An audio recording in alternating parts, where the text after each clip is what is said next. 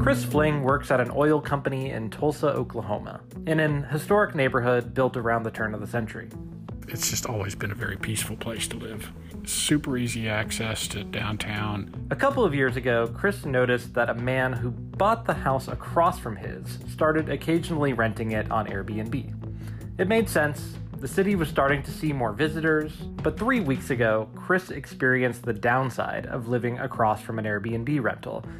About 11 o'clock, I got a, a text message from my neighbors, and there's a, some big goings on out front.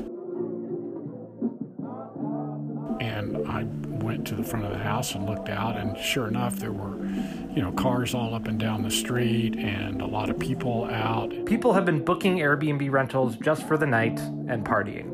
And there were, you know, somewhere between 30 and 50 people over there, and, and they were young, and it was loud. It's happening all over the world, sometimes getting violent, pissing off hosts, and disturbing neighbors. And it happened to Chris. People in a midtown Tulsa neighborhood are shaken up and they are mad after someone fired dozens of gunshots at a home. They say those stray bullets hit. Around 1 a.m., Chris heard what he thought were firecrackers, but they were gunshots. A teenager at the party had been shot in the arm, Tulsa police told me. Chris and his neighbors woke up in the morning, looked outside, and found dozens of bullet casings. Bullets had hit their trees, their cars, their homes. Chris and his neighbors tried to figure out what to do next. Do they confront the owner? Do they call their city council member? Do they call Airbnb? What do we do? We can't sue Airbnb. They didn't have anything to do with it, or they claim they didn't have anything to do with it. You know, they don't filter anybody. On the next two weeks of the Information's 411, we're going to look at some of the uglier questions raised by Airbnb's growth. How did Silicon Valley's favorite home sharing startup get to this point? I'm Cory Weinberg, and with me is my colleague Paris Martineau. Hey. We have both done stories over the last couple weeks on this topic. We talked to Airbnb hosts dealing with parties, as well as employees at startups who wanted to use Airbnb's platform to build the next hospitality giant, sometimes through questionable means. Yeah.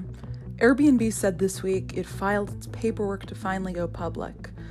It was hit hard by the pandemic, but is starting to recover.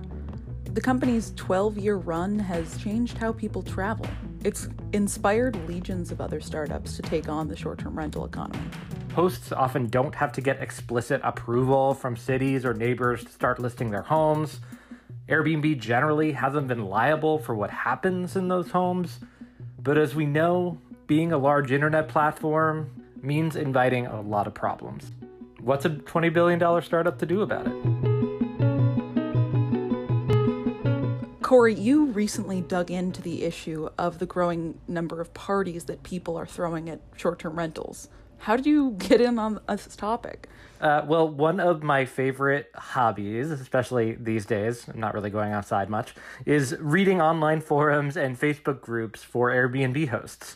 And usually it's, I mean, just a lot of posts uh, asking for advice uh, about which photos to use in their listings.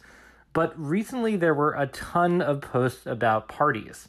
Hosts were talking about hiring security guards and swapping tips on how to tell if a guest was up to no good.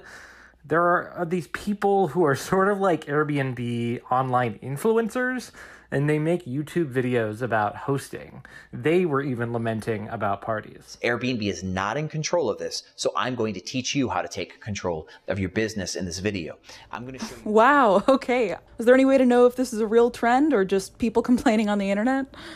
It, it was it was definitely a trend, even though people do like to complain on the internet. They love it. I called up Ulrik Binzer, he runs a software firm called Host Compliance. His company runs hotlines for local governments, which are trying to regulate short term rentals like Airbnbs. Yeah, we, we're actually seeing a huge increase in the number of noise complaints and party related complaints on our hotline. We're talking something like 240% over last year. Why is this happening?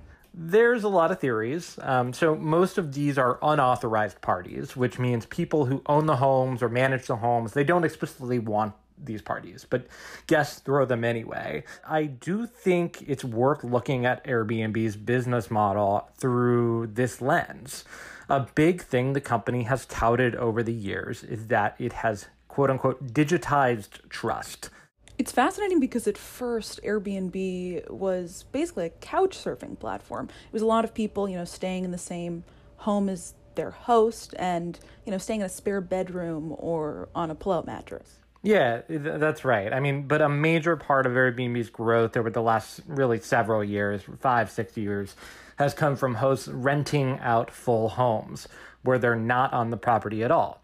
They use digital lock codes to do remote check ins, and they might even be in another state. Airbnb gets blamed a lot for the increase in housing prices in some cities for this reason, but that has also made some of these homes an easy target for people who want to party.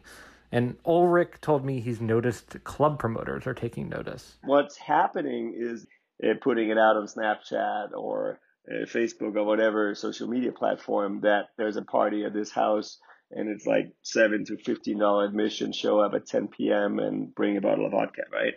So the big problem recently, though, is that these parties are turning violent. In Las Vegas, a police captain held a press conference a couple weeks ago urging people not to gather uh, at short term rentals. Those of you who own these properties, or those of you promoting parties at these properties, be warned.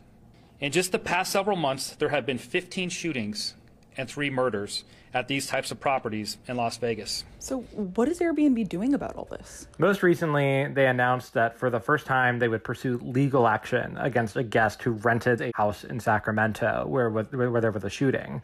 And they have banned people who are under 25 years old from booking on the same day and booking full homes in the areas they live.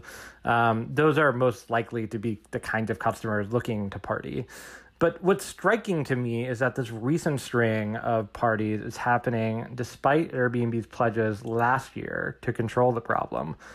CEO Brian Chesky said he was committed to stopping this when he was interviewed last November following a shooting in an Airbnb on Halloween night in the Bay Area. About 2 million people a night stay in Airbnbs, and most without incident.